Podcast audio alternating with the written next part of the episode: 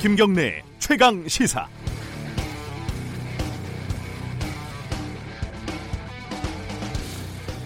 미국 민주당 대통령 경선 후보 중에 하나인 앤드류 양의 연설이 화제더군요. 어, 저도 SNS 타임라인에 이 연설을 칭찬하는 글이 하도 자주 떠서 어쩔 수 없이 보게 됐습니다. 어, 보니까 뭐 저와 비슷한 나이의 대만계고 얼굴은 저보다 좀 못하고요. 어쨌든 저는 이 10분 정도 되는 이 연설을 듣고 짜증이 확 솟구쳤습니다. 뭐 어조는 확신에 가득 찼고 문장 사이사이에 유머가 흘렀고요. 어, 그냥 미국 사회가 심각한 위기다. 모든 게 트럼프 때문이다. 이렇게 악악되지는 않았습니다. 위기 상황에 대한 디테일을 확보하고 있었고 논쟁적이지만 비전에 대한 근거도 꼼꼼하게 제시를 하고 있었습니다. 짜증이 난 건 아시겠지만 어, 비교가 돼서죠. 우리 상황을 볼까요? 인구 절벽에 세계 유례 없는 초고속 고령화, 노령화, 어, 저성장에 보이지 않는 돌파구, 심해지는 양극화, 날카로워지기만 하는 사회 갈등, 어디 하나 비빌 언덕 없는 국제 정세. 이게 우리 모습입니다. 그런데 여기에 지금 비전을 제시하는 정치인을 보셨습니까? 당장 해결하겠다고 소리만 지르지 큰 그림을 그리고 디테일을 챙기는 정치인 어, 지금 있습니까? 그렇죠. 지금 조국 장관 중요합니다. 어, 전투가 벌어지면 양쪽 다 어금니 꽉 깨물고 싸워서 이겨야 합니다. 그런데 이런 전투를 하는 와중에도 누군가는 소를 키우고 밤이 되면 숙제를 하고 내일 아침 먹을 밥을 안 쳐야 하지 않겠습니까? 총선 이겨야죠. 차기 대권 쟁취해야죠. 그런데 이기면 뭐 할 겁니까? 비전이 있긴 한 겁니까? 어, 부러우면 지는 건데 부러워서 짜증을 좀 냈습니다. 죄송합니다. 9월 20일 금요일 김경래 최강 시사 시작합니다. 네, 어, 김경래 최강 시사는 유튜브 라이브로도 함께하고 계십니다. 샵 9730으로 문자 보내주시면 어, 반영하겠습니다. 짧은 문자는 50원, 긴 문자 100원 들어갑니다. 스마트폰 애플리케이션 콩 이용하시면 무료로 참여하실 수 있습니다. 오늘 금요일 주요 뉴스 브리핑부터 시작하겠습니다. 고발 뉴스 민동기 기자 어김없이 나와 계십니다. 안녕하세요. 안녕하십니까. 첫 소식은 한미 정상회담 열린다는 소식이네요. 네, 한국 시간으로 24일 미국 뉴욕에서 문재인 네. 대통령이 트럼프 미국 대통령과 정상회담을 엽니다. 회담에서는 북미 비핵화 협상, 그리고 한일 갈등, 주한미군 방위비 분담금, 호르무즈 해협 파, 병 등과 같은 여러 가지 이슈가 폭넓게 논의가 될 것으로 보이는데요. 그리고 제74차 유엔 총회 일반 토의에도 참석을 해서 기조연설을 할 예정입니다. 네. 아, 토마스 바흐 IOC 위원장을 만나서 내년 도쿄올림픽 남북 단일팀 구성과 개막식 공동 입장 등도 논의를 할 예정입니다. 뭐 폴란드, 덴마크, 호주 정상과도 각각 회담을 하는데요. 다만 아베 신조 일본 총리와 만날 가능성은 희박해 보입니다. 네. 교도통신은 한국과 일본은 정상회담을 보류하기로 했다 이렇게 보도를 하고 있습니다. 지금 상황에서는 어, 남 단일팀 구성이 약간 요원한 것 같긴 한데 그렇습니다. 예. 일이 어떻게 될지는 모르죠 또. 네. 예.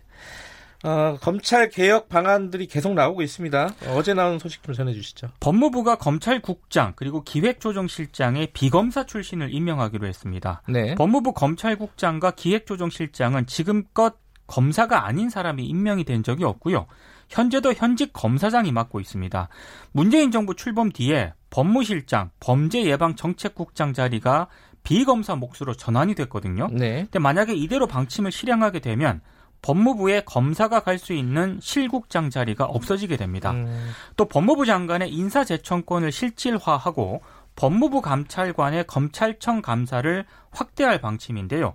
지금까지 일선 검찰청 감사는 주로 대검찰청 감찰본부가 담당을 해왔습니다. 네. 이런 조처들은 검찰 개혁 과제의 일환으로 꼽혀, 왔던 법무부의 탈검찰화 뭐 네. 뭐 이런 취지로 보입니다. 검찰 내부에서는 이런저런 불만의 목소리도 나오고 있는데요.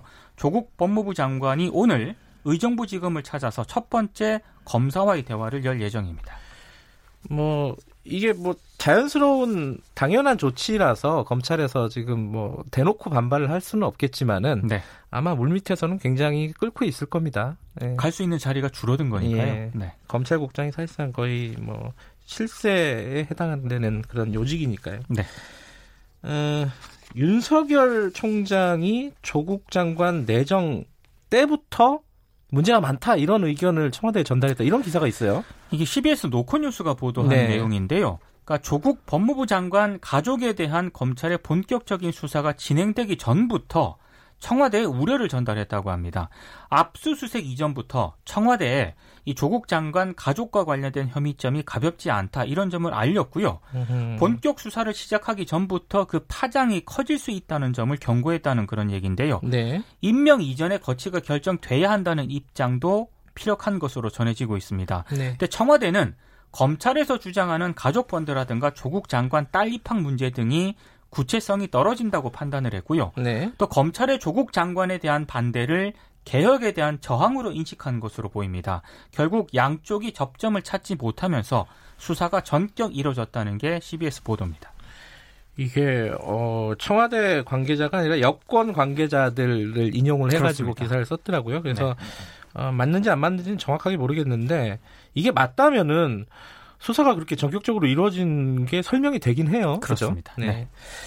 어, 장재원 의원에 대한 의혹이 또 추가로 나온 게 있네요. 매일경제가 보도를 했는데요. 네. 지난해 말 국회 예산으로 베트남 출장을 갔는데 공식 일정을 모두 불참하고 개인 일정을 진행을 했다고 합니다. 네. 특히 공식 일정에 모두 빠졌지만 국회에 사후 출장 보고서를 제출하지 않습니까? 네. 근데 여기에는 모든 일정을 정상적으로 참석한 것처럼 허위 기재를 했습니다. 네. 그러니까 뭐 장재원 의원을 비롯해서요. 권성동, 이은재 자유한국당 의원이 지난해 12월 24일부터 27일까지 베트남 하노이에 이제 출장을 갔거든요.